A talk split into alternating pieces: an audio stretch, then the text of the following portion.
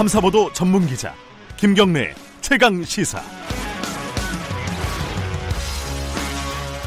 김경래 최강시사 이 부 시작하겠습니다. 어, 일부에서 홍콩 시위에 참여했던 홍콩 시민을 한 분 연결을 했었는데요. 어, 시간이 마지막에 좀 부족해가지고 인사를 제대로 못드렸네요. 어, 연결을 해주셔서 감사드리고요. 가유나님, 청취자 가유나님이 한국어를 굉장히 정말 잘하신다. 시민의식도 함께 하시는 분인 것 같다. 전화 연결해준 어, 제니 씨, 홍콩의 안전과 평화를 기원합니다. 이런 문자 보내주셨습니다. 어, 홍콩 시위가 어떻게 될지는 좀 지켜봐야 될 것 같습니다. 자, 홍콩은 홍콩이고 지금 한국은 어, 이게 태풍 피해가 굉장히 심각합니다. 지금 삼척 쪽에 저지대 주민들 대피령이 내려졌고요. 강릉 쪽도 강남, 강남동, 신석동 이쪽 저지대 쪽도 인근 주민들은 어, 마을회관 등으로 어, 즉시 대피하길 바란다라는 대피령이 내려졌습니다. 지금 어, 강원도 영동 지역 중심으로 태풍 피해가 계속 이어지고 있는 상황인 것 같습니다. 혹시 어, 영동 쪽, 어, 강원도 영동 쪽 삼척이나 뭐 강릉, 속초 어, 이쪽 지역에 계신 분들 있으면 제보를 좀 부탁드리겠습니다. 상황이 어떤지. 지금 뉴스에 나오는 상황도 있긴 하지만은 현장에서 말씀해 주시는 상황이 더 도움이 될 때가 있거든요.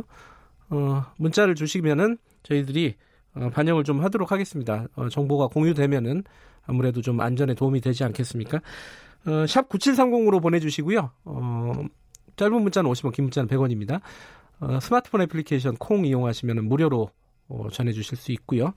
강원도 영동 지역 어, 피해를 목격하시거나 아니면 지금 상황에 대해서 공유하실 게 있으시면은 문자를 주시면은 감사하겠습니다. 저희들이 공유하도록 하겠습니다. 이 부에서는 먼저요, 음, 정치권 소식 좀 알아보겠습니다. 어, 민주당이 어제 그 가짜 뉴스 근절 종합 대책 방안, 뭐 정확한 뭐 정식 이름은 아닌데 허위 조작 정보 대책 특별위원회에서 이제 대책을 내놨습니다. 아, 이 논란이 이게 끊임없이 있는 거죠. 가짜 뉴스가 뭐냐 도대체? 그리고 규제가 가능한 거냐? 그리고 뭐 예컨대 유튜브 같은 거는 한국에서 규제를 할 수 있는 거냐? 여러 가지 문제들이 어, 논쟁적인 지점들이 있습니다. 더불어민주당 박광온 허위조작 정보대책특위 위원장 연결해서 이 궁금한 부분들을 좀 해소를 해보겠습니다. 안녕하세요. 박광온 위원장님, 안녕하세요. 아, 지금 연결이 어, 끊어진 모양이네요. 저희가 앞에서 어, 태풍 얘기를 잠깐 하는 동안에 연결이 끊어진 모양입니다. 다시 좀 연결을 해보도록 하고요. 이 가장 궁금한 게 뭐냐면은 가짜 뉴스를 어떻게 누가 어, 기준을 정할 것이냐, 이게 이제 가장 핵심 아니겠습니까? 왜냐하면 이게 굉장히 정치적인 부분들도 많기 때문에 한쪽에서는 이게 가짜 뉴스다 그러고 다른 쪽에서는 저게 또 가짜 뉴스다 그러고, 그럼 도대체 이 기준은 무엇으로 정할 것이냐, 누가 정할 것이냐, 이 부분이 가장 좀 궁금한 부분들 중에 하나고요. 또 하나는 이 국내 포털은 우리 정부라든가 법의 규제에 들어와 있는데 외국 사업자, 뭐 유튜브, 뭐 구글 이런 데는 가능하냐 현실적으로, 이 부분이 또 있습니다. 어, 그리고 또 가능하냐라는 부분 중에 또 하나는 컨텐츠가 하루에 정말 어, 너무 많은 컨텐츠가 올라오잖아요. 그걸 일일이 다 어떻게 내용상으로 규제를 할 수 있느냐, 이 부분도 있고요. 야, 이제 연결이 됐다고 합니다. 박광훈 위원장님, 안녕하세요. 네, 안녕하세요. 반갑습니다. 네, 네. 전화가 잠깐 끊어졌었어요. 예. 네, 네. 그 제가 아까 이제 청취자분들한테 이게 궁금한 부분들이 몇 가지가 있다고 했는데 그럼 바로 들어가죠. 네. 예. 이 가짜 뉴스의 기준을 누가 네. 어떻게 어떤 기준으로 정할 것이냐, 네. 이게 가장 모호한 부분인 것 같아요. 이 부분에 대한 어떤 논의가 좀 이루어지신 겁니까? 네, 그러니까 사실 말씀하신 것처럼 네. 가짜뉴스 그러면 생각하는 모든 분들이 다 자기 생각이 있어요. 그러니까요. 그거를, 네. 그걸 하나의 문장으로 표현해서 법안에다 담는다는 건 거의 불가능한 일입니다. 네. 국, 국회에 지금 스무 개 법안이 올라와 있는데 그 법안마다 다 가짜뉴스, 그러니까 허위 조작 정보의 규정 개념, 네. 이게 다, 다 다른 겁니다. 그래요. 예. 그래서 한 발도 나가지 못했는데요. 네. 이 논란을 하다 보면은 끝이 없으니까. 네. 어, 이번에 제가, 어, 저희들이 내놓은. 네. 그 허위 조작 정보 대책 특위에서 내놓은 그 기준은. 네. 현행 법에 이미 명시되어 있는 것을 가져왔습니다. 무슨 얘기냐면. 네. 정보통신망법에. 네. 음란물 명예훼손, 개인정보거래. 네. 또, 뭐, 여러 가지 범죄, 폭발물 제조 방법, 범죄 교사, 공포 불안 조성, 네. 청소년 유해물, 이런 아홉 가지 기준이 있습니다. 네. 이게, 이것을 그냥 단순히 허위 조작 정보다 이렇게 얘기하는 게 아니라 우리가 허위 조작 정보의 해해성을 차단하기 위해서 지금 이 대책을 마련한 것 아니에요? 네. 그러니까 이 기준을 좀 차용해서 쓰자. 그건 이미 법에서 이미 이, 규정하고 있고 시행이 되고 있기 때문에 이론이 사회적으로 있을 수가 없죠. 사회적 합의가 이루어져 있기 때문에 기준은 그렇게 하자고 한 거고요. 네. 그리고 이 기준 자체에 다소 미흡한 부분이 있을 수 있는 것이 거기 보면 이제 이 명예훼손의 경우 허위 사실의 또는 허위의 사실의 경우를 이용해서 명예훼손한 경우 이 경우가 있는데 네. 사실의 사실을 지적해서 명예훼손이 된 부분은 이 부분은 형법과는 달리 여기에서는 제외하자 이렇게 얘기가 된 겁니다. 네. 네. 그러니까 허위 사실에 의한 명예훼손 요거를 네. 제외하자고요? 아니요. 사실에 아, 의한 사실에 명예훼손. 의한 명예훼손. 네. 네. 그 부분은 제외를 하자. 네. 그러니까 그러, 그러면요. 그러니까 새롭게 지금 뭐 특위에서 가짜 뉴스의 정의는 뭐고 새로 기준을 어떻게 정하고 요 부분을 논의를 한 건 아니네요. 그죠? 요번에 새로 논의 발표... 논의를 했는데요. 예, 예. 아까 말 제가 말씀드린 예. 것처럼 제일 그 문제가 어, 아주 핵심적인 쟁점입니다. 네. 도대체 누가 허위 조작 정보가 이런 것이라고 규정을 새롭게 할 수 예. 있느냐. 그건 이미 또 하나는 이게 이게 묘한 프레임 그러니까 그 우리 사회에 그 뭐라고 할까요? 이런 프레임이 있어서 네. 지금 굉장히 이 문제에 대해서 예민하거든요. 네. 또 그리고 표현의 자유를 위축시킬 수 있다는 그런 또 우려가 있는 것도 그렇죠. 사실이고요. 예. 그래서 저희들이 이번에 제일 이 핵심적으로 가장 중점적으로 어, 내세운 것이 개인의 표현의, 표현의 자유 침해 우려를 해소하고 네. 플랫폼 사업자의 의무는 명확히 했다. 이렇게 한 줄로 말씀드릴 수 있습니다. 음, 그럼 플랫폼 사업자의 의무라고 하면 새롭게 뭐 규정되는 거는 어떤 부분들이 있습니까?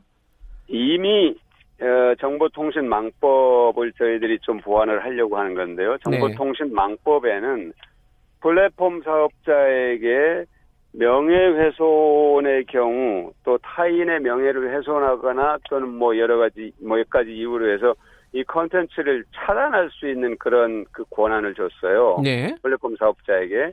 그러다 보니까 일각에서 무슨 우려가 제기됐냐면 이거는 표현의 자유를 심각하게 훼손할 수 있는 조항이다. 네. 플랫폼 사업자가 마음대로 자기가 판단해서 삭제하게 된다는 그런 뜻이다. 그래서 저희들이 이걸 보완을 한 겁니다. 네. 이, 이 문제는 이의 신청권을 줬어요. 예.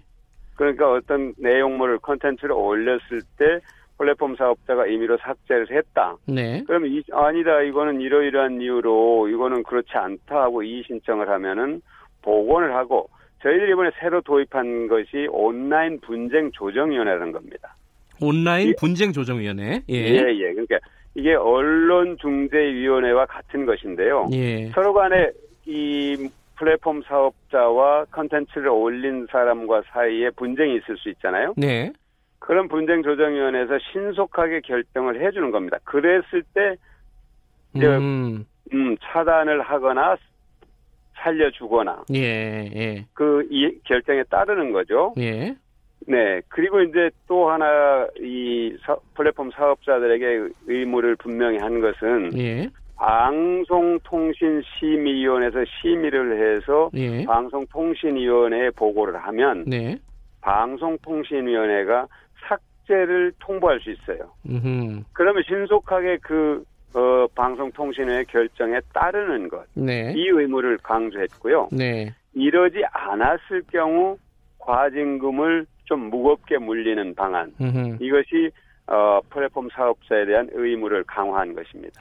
그러니까 말씀을 들어보니까 뭐 이 가짜 뉴스에 대해서 논쟁적인 부분들을 지금 소모적으로 계속 끌고 가지 말고 현실적으로 가능한 부분들을 제도적으로 잘 정비를 하자. 이쪽으로 방향을 잡으신 것 같아요, 그죠? 맞습니다, 예. 맞습니다. 이, 이 논쟁은요, 네. 제가 보기에는 에, 굉장히 소모적인 논쟁이고 불필요한 논쟁이에요. 음. 그리고 허위 조작 정보의 폐해로 인한 우리 사회의 비용, 예. 어마어마하게 큰 거거든요. 예. 그래, 그거를 조속히 해소하자 하는 예. 그런 취지입니다. 근데 계속 이제 사람들이 걱정하는 부분 중에 하나가 오히려 그 국내 포털들만 더 규제가 생기는 거고 유튜브라든가 구글 같은 경우는 어차피 잘 국내 규제가 안 먹히잖아요. 똑같은 거 아니냐. 지금 유튜브가 가장 큰 어떤 플랫폼으로 문제가 많이도 되고 있는데 이거 네. 여기에 대해서는 어떻게 보세요? 그, 그 부분을 명확하기 위해서 저희들이 법을 보완하고자 하는 겁니다. 예. 그러니까 사실은 이제 뭡니까 국제적으로 이 문제가 이미 고민이 되었잖아요. 네. 그러니까 해외 사업자가 우리나라뿐만이 아니라 예. 다른 나라에서도 뭐 구글세 문제라든지 여러 가지 조세 문제뿐만이 아니라 이 허위 조작 정보 유통 문제로도 심각하게 이 문제가 제기돼 온 겁니다. 네. 그러니까 이제는 적어도 글로벌한 그런 기준이 필요한 시점이 됐다는데 다 공감대가 이루어지고 있는 거고요. 예. 독일은 에스엔에스 운영 개선에 관한 법을 만들어서 이미 구글이나 페이스북이 충실하게 그 법을 이행하고 있습니다. 그러니까 예.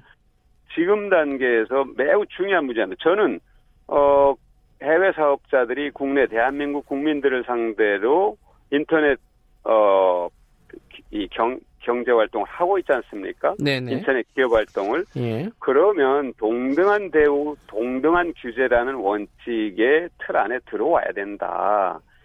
이 인터넷 기업이라는 게 국경이 없잖아요. 네네. 그것을 지금까지는 그것을 이유로 해서 이리저리 피해 다녔지만 이제는 더 이상 그거는 어렵다. 이렇게 저는 아주 뭐라고 할까요? 국민들의 공감대. 예. 형성돼 있다고 봅니다. 그러니까 저희들이 밥을 더 분명히 할 거고요. 예. 그것을 이행하지 않을 경우 우리 정부가 취할 수 있는 행정 조치가 있고 그 행정 조치를 강화할 것이고요. 예. 제일 우려하는 부분이 국내 대리인이 없고 뭐 유한회사 형식으로 존재하면 사실상 법이 잘 미치지 않는다. 뭐 이런 예. 이제 우려들을 많이 하는데 이랬을 경우 우리 정부가 취할 수 있는 행정 규제의 범위를 더 넓히고 더 그 조치의 어, 뭐라고 강도를 높이겠다는 네. 그런 대책을 갖고 있습니다. 뭐 이런 가짜 뉴스 같은 얘기 나오면은 이게 굉장히 논쟁이 계속되고 있는 부분인데 야당 쪽 얘기 좀 하나 좀 여쭤볼게요. 네. 이 최근에 뭐 조국 장관 관련해서도 그렇고 뭐 이제 짜장면 압수수색할 때 뭐 배달시켰다, 뭐 여성 두 명밖에 없었다 이런 게 오히려 정부 어 지금 문재인 정부가 가짜 뉴스를 유포시키고 있는 거 아니냐? 그리고 이런 식으로 규제 자꾸 만드는 거는 보수 유튜브들 요새 영향력이 높아지니까 그거 규제하려고 하는 거 아니냐 이런 뭐 시각들이 있습니다. 여기에 대해서는 어떻게 대답을 하시겠습니까? 그것 자체가 허위 조작 정보고요. 그거 자체가요? 네, 네네. 그런 그런 문제를 제기하는 거 대단히 공격적이고요. 예. 아주 아주 정치적인 어, 반 어, 공격인데요. 예. 이 문제는 그런 차원의 문제가 아닙니다. 으흠. 허위 조작 정보로 인한 우리 사회의 이 폐해가 어느 정도라는 것은 모든 사람들이 공감하고 국민들의 팔십오 퍼센트는 이 허위 조작 정보 대책을 신속하고 또 단호한 내용으로 마련해야 된다고 하는데 네. 사실 거기에 저희들이 부응을 못해서 대단히 죄송할 따름인데요. 네. 어, 지금 어느 시절에 그런 어떤 표현의 자유를 위축시키고 하겠습니까? 그러면 그런 발상은 저는 오히려 법 위에 있겠다. 아까 제가 말씀드린 그 정보통신망법에서 불법 콘텐츠로 예. 불법 정보를 규정한 아홉 개가 있거든요. 예. 그럼 자기들은 그런 행위를 하고 있다는 거예요. 그거로밖에 음. 저희들이 받아들일 수 없는데요. 예. 받아들일 수밖에 없는데 사실은 그런 것이 현실적으로 불가능하다는 거. 그러니까 어떤 유튜버를 사실을 말하고 있는데 그 사람을 무슨 수로 어떻게 규정을 하겠습니까? 규제를 하겠습니까? 예. 그거는 지나친 우려, 기우일 뿐이고요. 저희들이 이 대책을 이렇게 신중하게 오랫동안 연구 검토해오고 한 것은 그런 우려를 최소화하기 위한 것이었습니다. 예, 알겠습니다. 네. 오늘 어, 조금 더 궁금한 부분은 다음에 좀 연결할게요. 오늘 태풍 때문에 네. 현지 주민들을 아, 예. 연결해야 되세요. 오늘 말씀 감사합니다. 네, 네. 네 고맙습니다. 더불어민주당 네. 허위조작 정보 대책 특위 박광온 위원장이었고요.